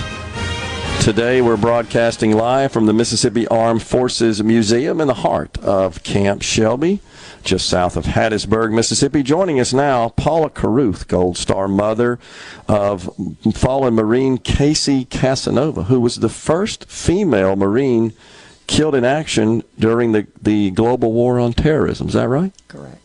Well, thanks for joining us. And uh, first of all, uh, we're so sorry uh, for your loss, of course, and uh, we we uh, owe um, Casey the greatest of gratitude and uh, respect Well, for serving our country. That y'all have always, Mississippi has always supported and showed Casey much gratitude, and I am so grateful for that. Thank you. Well, I don't know that there can be enough extended, honestly, because um, uh, Casey uh, paid the ultimate sacrifice uh, to preserve the freedoms uh, in our country, and, and we are so eternally grateful. But it's a pleasure to have you, uh, Miss Carruth, here on the program. So, so tell us what brought you here and exactly what's going on with respect to the Mississippi Armed Forces Museum. Well, um, Tommy Lofton Mhm. uh, invited me here today because they were honoring the Gold Star family of Right. the uh, Iwo Jima vet, and uh, actually, uh, uh, Tommy has agreed to take my memorabilia of Casey that I have from the last uh, 14 years, and she's going to be a part of the Armed Forces Museum. That is awesome. It is. It's a answered prayer. I've been trying to get these artifacts put somewhere for some time now. Yeah. Yeah. Was uh, what possessed Casey to join and sign up, become a Marine? I, I, I'm uh, the good Lord. I don't know because as a mother, you know, I I was totally against it. I um, I, of course, did not believe my girl was not that girl to me. She was a little dainty little girly girl, and Mm-hmm. uh, really, me and my mother thought they'd call us to come get her from the boot camp. um, and she was bound and determined, though, and Yeah. she did very well at that. Really, she did. Yeah. hmm Um, and so she was was called away um, out of the country to serve. Um, yes. Uh, well, she actually went into the Marine Corps. She was at Southwest Community College, Okay. um, and she uh, her uh, schooling was in communications, which is what she did for the Marine Corps. So um, that's how she was introduced to going to the Marine Corps. Went through Camp Pendleton Uh, for training. Oh no no no! She went through Parris Island. Okay. Uh, and then she wound up in her uh, stationed at Camp Pendleton, Okay, California. I got you right, uh, and served in Operation Iraqi Freedom. Is that Yes, correct? That's correct. And uh, so, what was the year Uh, her? 2008 is when she passed, but she was in from 2003 to 2008. Did did the Marine Corps seem to suit her? Did, so Oh, you were hesitant at first, but once she got in, were were you? Um, it suited her, not me, ever. I mean, my I baby was 2,000 Sure. miles away from home, Sure. and this is my only child, and she's a girl. Um, uh, I was never happy about Casey being Yeah. away from home, ever. Did did she know that? Did she sense that? Oh, she knew it because I'm from New Orleans. I speak my mind, so Yeah. she knew it. but Casey was very happy um, in the Marine Corps, and she thrived there, and she did very well there, and she loved it. She, Yeah. Casey loved it. She, I believe, Casey would have been a career? Okay. Marine. Yeah. Absolutely, yes. Uh, Yeah. You know, she went to high school where she boarded, and she was very good with a scheduled life, and the Marine Corps suited that for her. Yeah. Scheduled. She uh, she she thrived there. She thrived. I'm with you. Yeah. Uh, have you been through the museum? I have. It's uh, it's awesome. It's incredible. Oh, incredible! Yeah. I mean, it, it makes the hair stand up on me. It It's so yeah. very incredible. Yes. So Tommy, of course, that you mentioned earlier, and we see him walking down the hall. He's the director here at the Mississippi Armed Yes. Forces Museum. Does a great job. So, uh, do you have a, a feel or an idea of what the exhibit honoring Casey is going to look like? Where it's Um, going to be placed? Well, so I forth? know that it will be in the Hall uh, of the Heroes. Okay. Uh, and what I will say, um, I'll tell you how this happened. Uh, a man out of Jacksonville, Florida, contacted me about uh, five months ago. He found me out of nowhere, Casey, I don't know. Um, and he is a Marine. And he became a sculptor. He's a Vietnam vet, and he became an artist. He sculpts bust. Okay. And what he did is he started sculpting the bust of the Jacksonville fallen Marine men. Okay. And uh, he, I don't know, I, he come across Casey and he went to the Enterprise Journal and they got him in touch with me. Uh, and he said he just had to do this bust of Casey. So he is now creating this bust. Wow. And in the fall, sometimes, I'm not sure when, we will put her artifacts and her memorabilia and the bust in the Armed Forces Museum. That is so awesome. It is. Uh, uh, do you care to, or can you share with us um, some examples of the artifacts? Of Casey? Yeah, that are Well, going to be exhibited. I have, um, I have her, you know, her blues and Yeah. her hat. Yeah. I I have the Medal of Valor. She is a Mississippi Medal of Valor, the 18th. I am going to also present that to the museum, and I have um, a shadow box of all of her medals that I will uh, give, and uh, uh, several other things. There's uh, just other little things. I have the letter from you know today. Uh, Yeah. The letter from the, and um, you know these things are need to be shared. They uh, they've been sitting in the closet for a while. I mean, you can only leave those things on the walls for so long. Yeah. You know. Well, uh, uh, again, uh, a, a grateful nation on behalf of a grateful nation. Very much uh, thank you, and uh, and her in particular for her service to this great nation. The the people around here, uh, the members of the guard, the military. They truly do understand that sacrifice. Is, is that been your experience in they talking to them? do understand it. Um, and when you walk through this museum, the feel of the it's really living. Yeah. It's not about death. It's about Exactly. life. Exactly. And that is what I mean. It's just so huge, you know. So it's a great honor. And uh, Casey, of course, there's very few women here. Yeah. Casey will be one of only like a couple women point. in That's this. right. ar- I mean, she is the first woman um, that this uh, Mr. Leonard. That is, he is. She is the first woman he has ever sculpted. Wow. So she's the many of a first. Wow. Yes. Wow, that's incredible. So uh, you shared with me uh, earlier, uh, Paula, that you're originally from New Orleans, I which am. folks can probably detect from your, your distinct New Orleanian accent. I've lived in Mississippi 30 years and I cannot lose it. Well, okay. I will tell you that my father, born and raised in in uh, New Orleans, um, on St. Peter Street, Right. and uh, moved to Mississippi in 1953. Before I was born, he passed away in 1998. He still had it too. He never lost Right. it. well, my mother was uh, th- that way, but my dad was born and uh, raised in Mississippi. Okay. So you know he never had that, but I- I you see. know my mother uh, is originally from Miss uh, New Orleans Okay. as well. So And you live in McComb now, right? no, I live in Socia. In social. Okay. yes, gotcha. I I uh, uh, recently left McComb a year ago, Okay. and I've ne- I've been in Socia, I'm with you. Mississippi. It's uh Which is close to the museum. I'm excited about that. yeah. Yes. Yeah. Yes. Yeah, exactly. Because I'm sure you'll want to, Oh, to come I and will, and I will bring people. Believe me. that that is awesome. Uh, everybody really needs to tour this thing. Oh, I haven't. agree. Uh, I I have never been to Camp Shelby before now. I actually did not know that the Armed Forces Museum uh, catered to all of the services, Right. Which is an incredible thing, Yes. and it is. It, everyone needs to come out to this museum. It is incredible. Yeah, I It totally agree. It incredible. it, it uh, so well done, and, and I think folks are surprised. They don't expect to find uh, the exhibits to be as, uh, so professionally done as they are, and so realistic Oh, and lifelike. realistic! I It's agree. incredible. Like I said, it lives there. It Yeah. really does. You think you're going into this, you know, thing that is, uh, but it's all about life there, Yeah. really, and what these, uh, you know, soldiers and Marines did, you know, No doubt. for the great nation.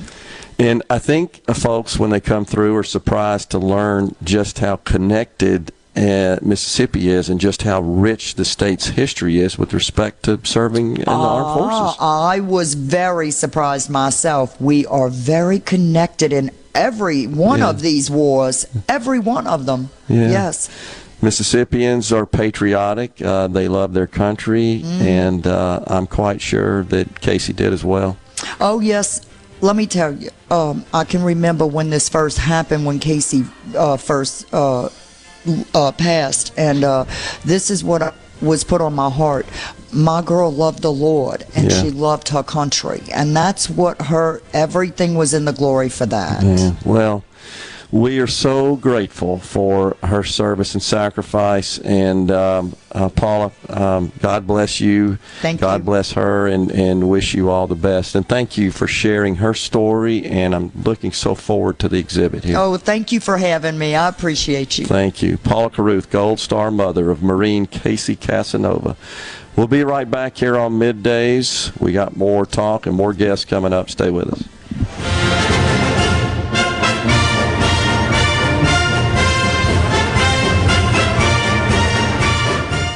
This show was previously recorded.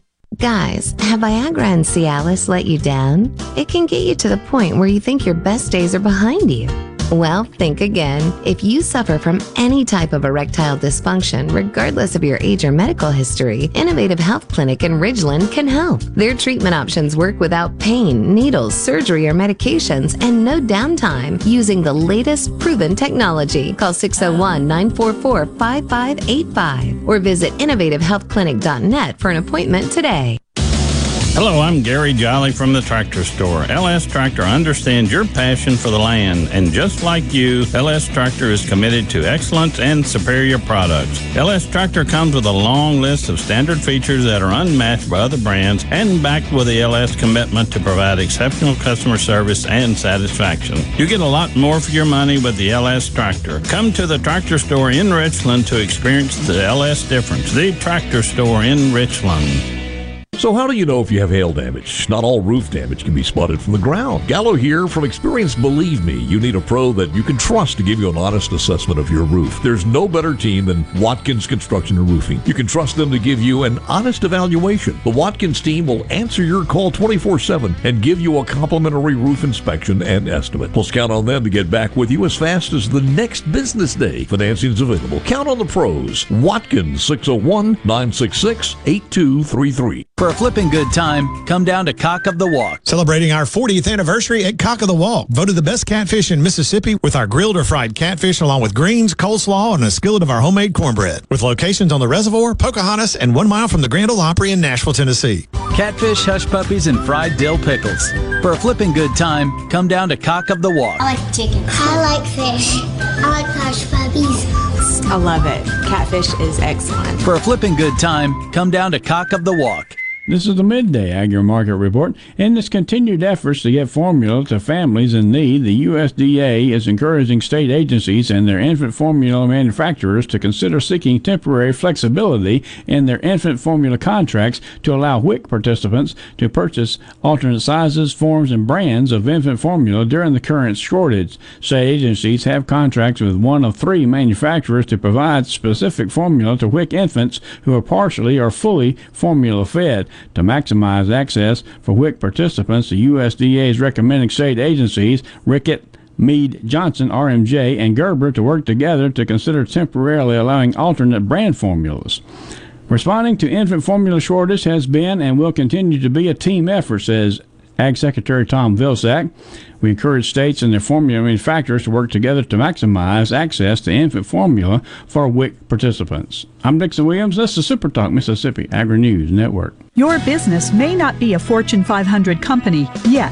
You've worked hard to grow your business to where it is today, but are the manual processes that worked when you were smaller now eating into your man hours? As an isolved network provider, MWG Employer Services can help you save time and money by streamlining the processes of administration of your HR, payroll, time, and benefits, as well as training your personnel to efficiently manage your human capital through one platform. Want to find out more? Visit MWGEmployerServices.com.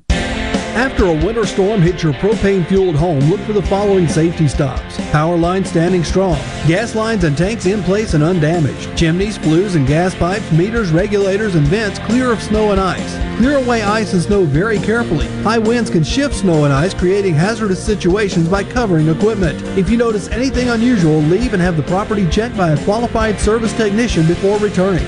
Energy for everyone. Propane. Visit mspropane.com to learn more. This is Ben Shapiro reminding you to listen to The Ben Shapiro Show weekday nights starting at 9 p.m. here on 97.3 Super Talk Jackson. This show was previously recorded. It's so awesome! Middays with Gerard Gibert. Come on, let's get on with the show! On Super Talk, Mississippi.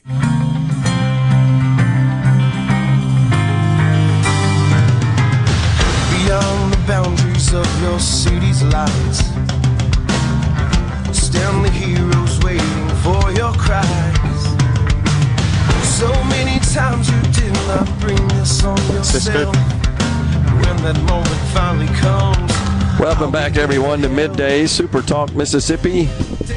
Live from the Mississippi Armed Forces Museum in the heart of Camp Shelby, just south of Hattiesburg, Mississippi, in the Pine Belt. And joining us now, Chief Warrant Officer 2 Hendricks, the Virgin Islands National Guard Band, here today. I've been listening to the music, uh, Chief Warrant Officer. Glad to have you.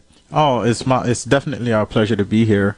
Um, we're the 73rd Army Band from the United States Virgin Islands, and um, on behalf of Major General Kodjo Knox Limbacher, it definitely is our pleasure to be here, and I'm glad that you had the opportunity to enjoy the music. Yeah, uh, right down the hall here. Been listening in, and uh, as is uh, usually the case with any kind of uh, military band, it's always seems to be perfect when they play music. And got us kicked off with uh, the national anthem just before we came on the air, and and that was awesome as well. So, uh, what do you think about? Uh, playing taps when you have to honor uh, the service members on Memorial Day. Well, what what's that like? What's that experience like? So for me personally, I can personally attest to playing taps because my initial MOS, I am a 42 Romeo 9 Bravo, which is a bugler. So um, it it is definitely emotional for me. Yeah. Um, it is the last opportunity for me to pay homage to that soldier and their family for their service. So it definitely, every time I do it, is definitely an emotional process for me. What's what's the history of taps? Where where did that tradition start? Where we where we play taps uh, to honor a fallen member of the military? I actually don't have that information for you. It's been around as long as I can remember. I know, I know. I'm going to make sure that I get that answer for you yeah. today. Um, how long does it take to to master that the way that the buglers do? um, it's a matter of just repetition and Yeah. training. Um, the thing with taps is it's so emotional. Yeah. And the magnitude of what it embodies, it, it, it can go really, really well, or we've had situations where it doesn't go so well. And the reason I could say that it probably happens is because the bugler is enduring, for me, part of the pain that the family may be feeling as they're playing. I see. So, it, so it- when you're doing that in, the presence of the family in particular, it hurts. Yeah, it just channels through. I can see that. It, Uh, definitely hurts. Yeah. Uh, how many members are in the band? Um, so my band um, is a total of 26 personnel. Okay. Um, we're currently working on recruiting about three more, which will bring us up about to 29 personnel. Yep. I have two new soldiers that just graduated from the United States Army School of Music yesterday, so they'll be returning home. Here on ground that I have with me, I have 20 personnel. Okay. Uh, and uh, are there events uh, where the band will be playing throughout the weekend uh, for Memorial Day here? So no, so our requirements, um, we actually got here around the fifteenth okay. of this month, and uh, we did the Hattiesburg Festival on the twenty first, which was really really nice. It's a beautiful park. Yeah. And um, our we brought two groups. We brought our steel ensemble, um, which is unique to the military. I think we're one of the only United States Army bands with a steel ensemble. Yeah. So I call them Steel Brigade. Yeah. And um, we also have another group named the Calypso Soldiers. So to the in the Caribbean, um, calypso is basically what embodies us in our music, and uh, we've created a group around that. So I brought those two groups to participate in that festival. It was really nice, and then Mother Nature had some other plans, and she rained on I us a got little you. bit. So does the band travel around like that on a regular basis? Um, so currently, based off of I guess what's happening in the world and stuff, it kind of dictates how much we're able to travel and stuff like that. But the history of the band, this band has traveled to so many places. Um, Chile, Panama, Nicaragua, Yeah. Africa, Jamaica. Um, there's so many places that this band has been. So we're just glad that we're always able to travel and share our music with everyone. Uh, is it? It always seems to me like there's a uh, kind of a special level of respect that we as Americans feel when we see a, a military band like that performing, especially the more patriotic tunes. It just, I don't know, puts a spring in your step. Maybe uh, gets the uh, the hair standing up on your neck a little bit. Uh, just it's it's kind of emotional, and it's just it makes you feel good to be an American. And and just the fact that you feel that speaks to our purpose. Our purpose is to bridge the gap between the civilian world and the military world Yeah. and show people that the military is also human as well. Yeah. So the purpose of Army Bands is to make you feel good Okay. about the service and what we do and what we bring to the table. Well, mission accomplished uh, for for me personally, and I think I speak for a lot of folks out there that feel the same way. I I always enjoy the performances, and having been to Mardi Gras a lot through my life, and seeing military bands perform there, and at uh, uh, sporting events and so forth, it's uh, it's always a treat. It's always special. But we appreciate you coming to Mississippi and bringing the great music here. Thank you so much. I truly appreciate it. And anytime you guys get some time, come on down to the United States Virgin Islands. We welcome you with open arms. That's awesome. We appreciate it. Uh, Chief Warrant Officer 2 Hendricks has been our guest with the Virgin Islands National Guard Band. We'll take a break. We got the news coming your way. We got Tommy Lofton, the director of the Armed Forces Museum at 1220. Stay with us.